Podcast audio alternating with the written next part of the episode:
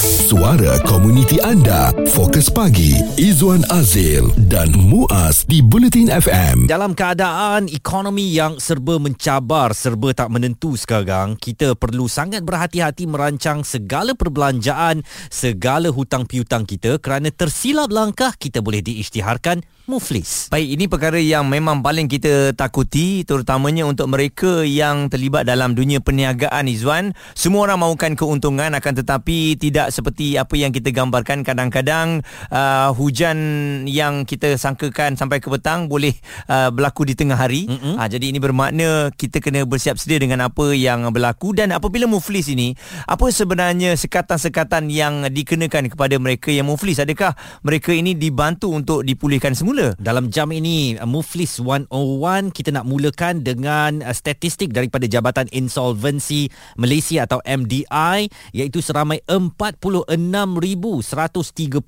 individu yang ditakbir oleh MDI ini diisytiharkan Muflis sejak 2018 sehingga Mei lalu dan sehingga Mei lalu juga MDI sudah mentadbir lebih kurang 274,000 kes Muflis di Malaysia.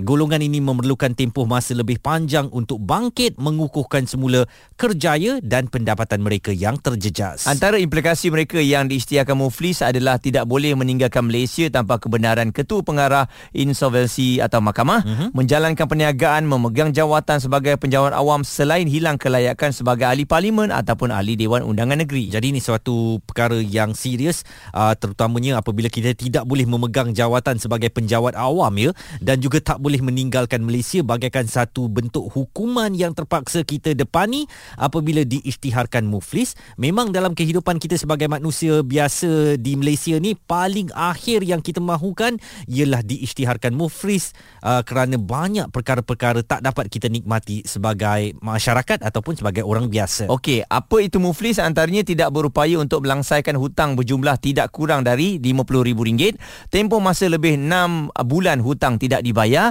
dan indi individu tersebut dan individu tersebut ya bermaftaltin di Malaysia sekurang-kurangnya selama setahun. Dan tahukah anda bahawa anda boleh diisytiharkan muflis tanpa pengetahuan anda iaitu apabila dokumen undang-undang dihantar ke alamat lama anda tak buka surat berkenaan mm-hmm. pengisytiharan muflis diserahkan melalui prosedur penyampaian ganti individu tak hadir ke mahkamah apabila dituduh muflis dan individu tidak menerima atau tidak membuka dokumen undang-undang yang dihantar kepadanya uh, kita biasa biasa dapat surat tu kita letak tepi je kita tak tengok apa pun isi dia ataupun bila kita buka isi surat daripada lawyer kita anggap itu main-main saja mm-hmm. jangan terkejut kalau anda diisytiharkan muflis tanpa pengetahuan anda. Kejap lagi kita akan bersama dengan Tuan Syamsuddin Kadir. Kalau sekarang ni kita ni muflis Izwan, apa yang boleh kita buat untuk keluar daripada muflis? Pendapat, komen serta perbincangan fokus pagi Izwan Azil dan Muaz di Bulletin FM. Nak keluar daripada muflis itu yang kita fokuskan pada hari ini uh-huh. sebab uh, kita risau juga kadang-kadang bila kita tak dapat nak bayar hutang kita tu kita terjerumus ke muflis ini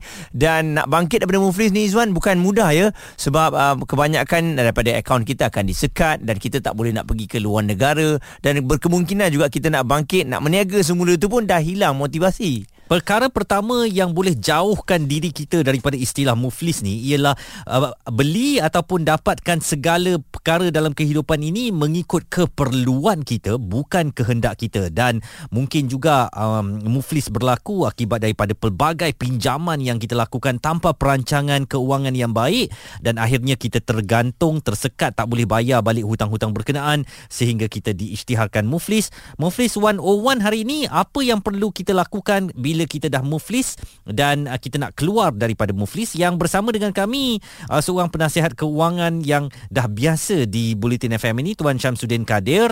Kalau seseorang itu diisytiharkan muflis apa perkara pertama dan penting yang perlu mereka lakukan untuk bertenang mungkin atau untuk mengharungi status baru sebagai seorang yang muflis bila kita dah declare sebagai muflis right, uh, itu bukan maksudnya penamat kehidupan lah mm-hmm. uh, dia dia macam kita ambil exam fail kita boleh repeat balik right maksudnya mm-hmm. kalau kita dah uh, muflis maksudnya bukan maksudnya kita tak boleh keluar dan yang pertama sebaiknya kalau kita muflis ataupun yang akan muflis uh, rujuk kepada jabatan insolvensi mm-hmm untuk kita belajar terus tiga cara untuk kita membebaskan uh, dari muflis.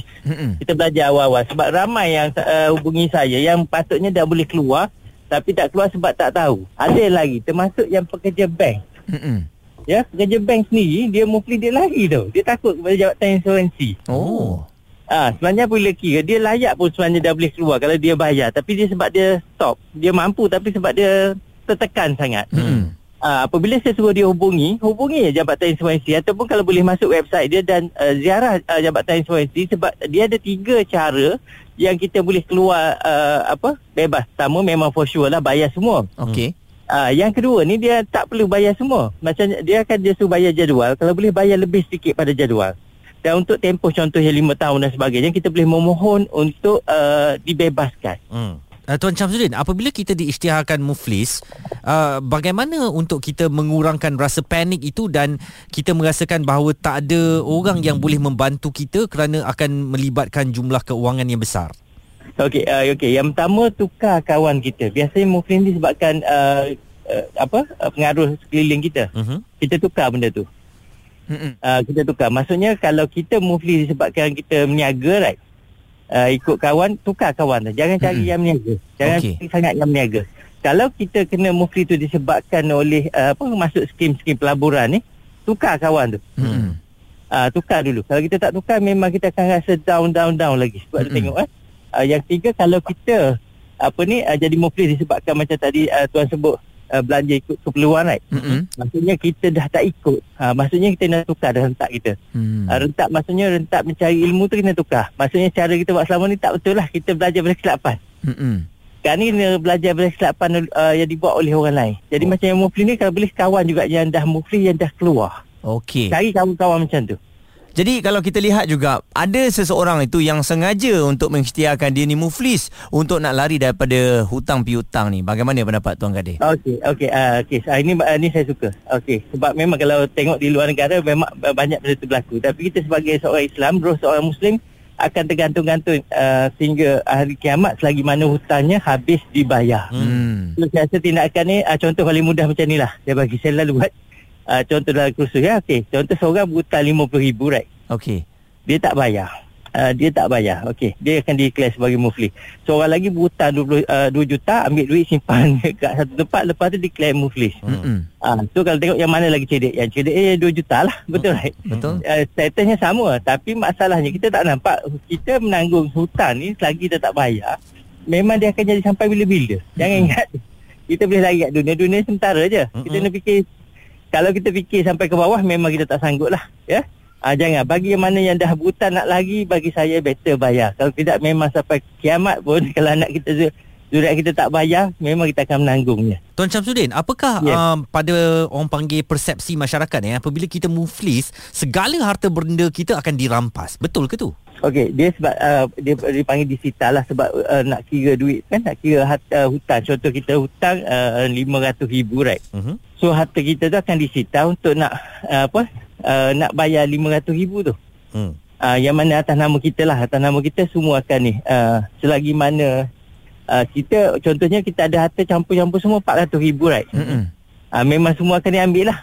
Dan kemudian Sebab boleh settle hutang ke macam mana kalau dia dah ambil kita punya harta? Uh, dia ambil eh, memang dia akan bayar tapi tinggal RM1,000. Contohnya uh, kita hutang uh, RM500,000 Mm-mm. Tapi harta kita semua RM400,000 je Ma, Lepas dia lelong Contoh rumah dia ambil ke apa Dia lelong Hmm.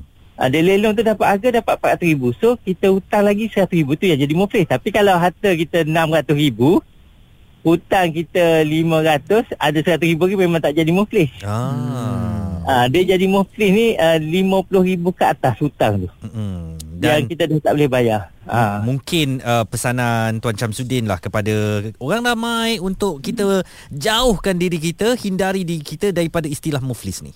Okey, uh, satulah terutama sekarang ni orang kaya cepat right yang jenis tunjuk kereta apa be careful sebab kalau kita muda kita tak hidup lama berkawan dengan umur 60 70 baru kita boleh tahu uh, gaya hidup yang macam mana yang akan pergi ke muflis dan bagi yang muflis jangan down. Jangan kata oh tak boleh tak boleh tak boleh. No no no. Jangan buat bisnes bagi saya. Uh, Hmm. bekerja dulu. Hmm. bekerja makan gaji kau apa baru lepas tu buat bisnes Mm-mm. ya uh, kalau yang mana ni. Tak tak maksudnya masih ada peluang untuk kita keluar balik dan kepada yang dah berhutang lebih-lebih kurangkanlah sekarang kalau ada kereta lebih pun. Kalau yang masih ada asuran dan bisnes kita masih okey, kalau boleh secepat yang mungkin kurangkan. Dan pastikan hutang kita tak melebihi daripada harta yang kita ada.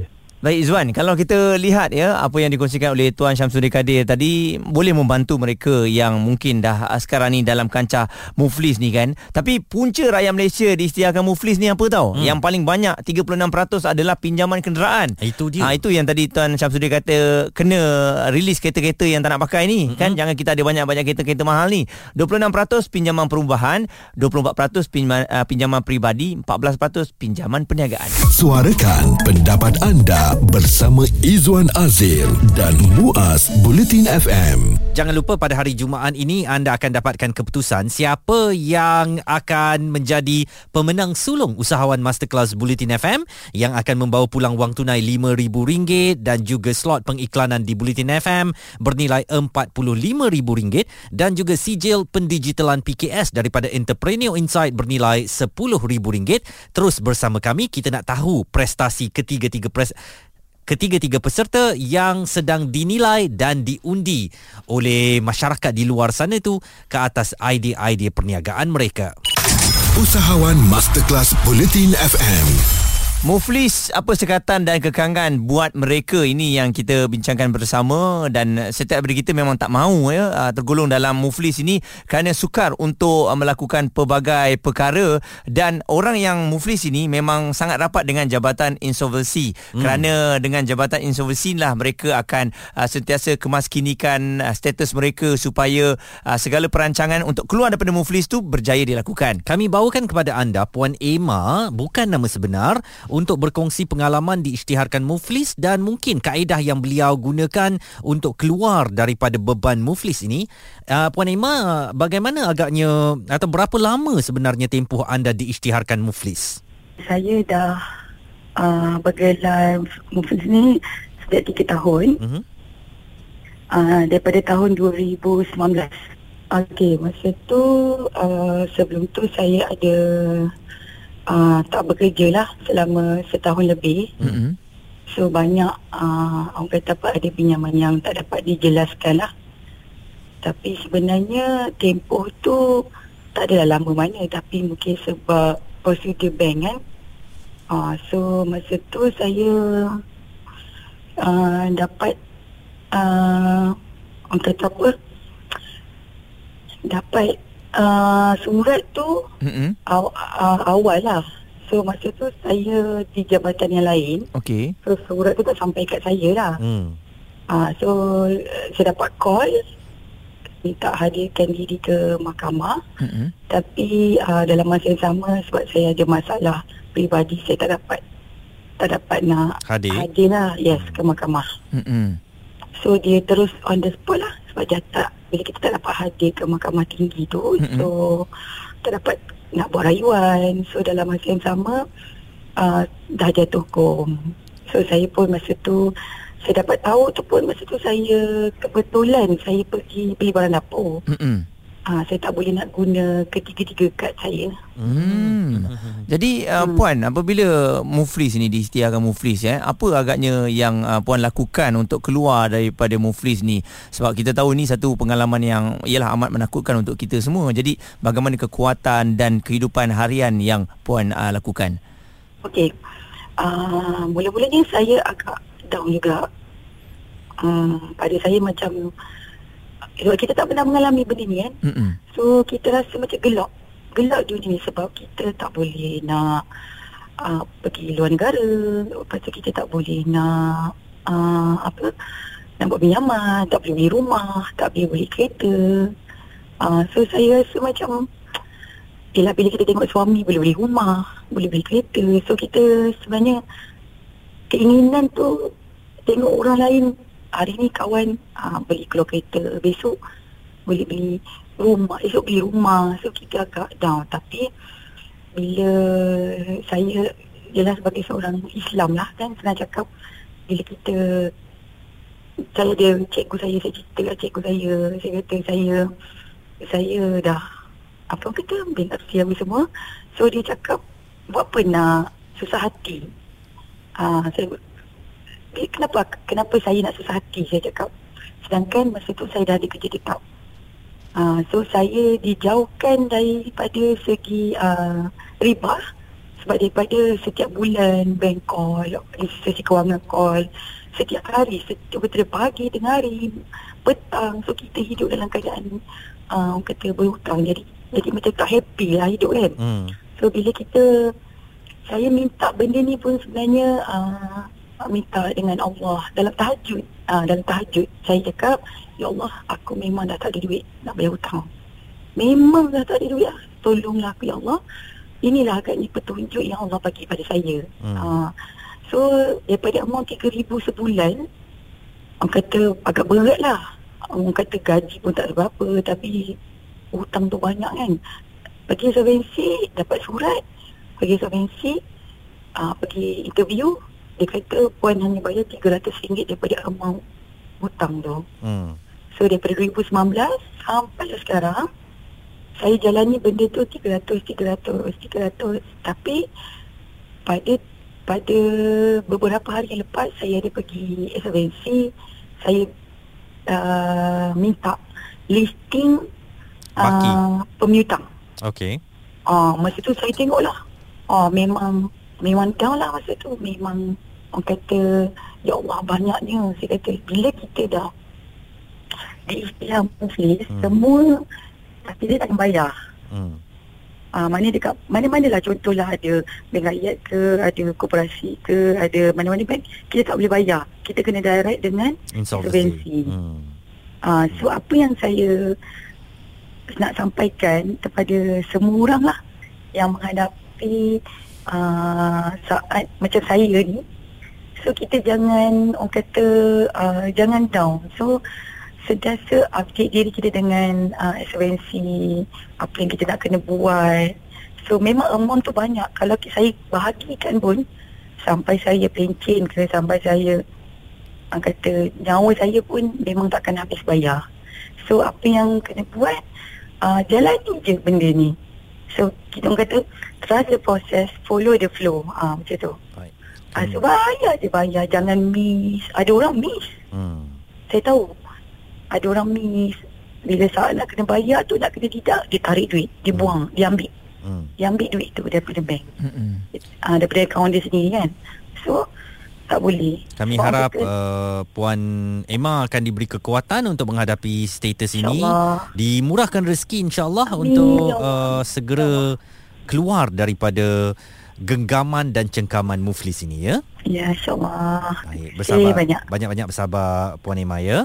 Terima kasih. Kisah Puan Emma bukan nama sebenar. Kami harap boleh menjadi pedoman kepada kita untuk menjarakkan diri kita sejauh mungkin daripada istilah muflis ini. Okey dan uh, kita jangan terikut-ikut gaya ialah kehidupan yang terlampau advance sangat uh, nak menunjuk segala barangan-barangan kita dan akhirnya kita sendiri tak boleh bayar dan satu lagi ada orang kata nak mulakan perniagaan ni Zuan kita tengok apa yang ada di tangan kita dulu ya Mm. uh, duit-duit tu dan keuntungan tu jangan kita gunakan terlebih dahulu untuk nak beli barangan yang mewah tapi kita buat rolling supaya nanti tak menyesal di kemudian hari Isu semasa bersama pakar di Fokus Pagi Izwan Azil dan Muaz Bulletin FM.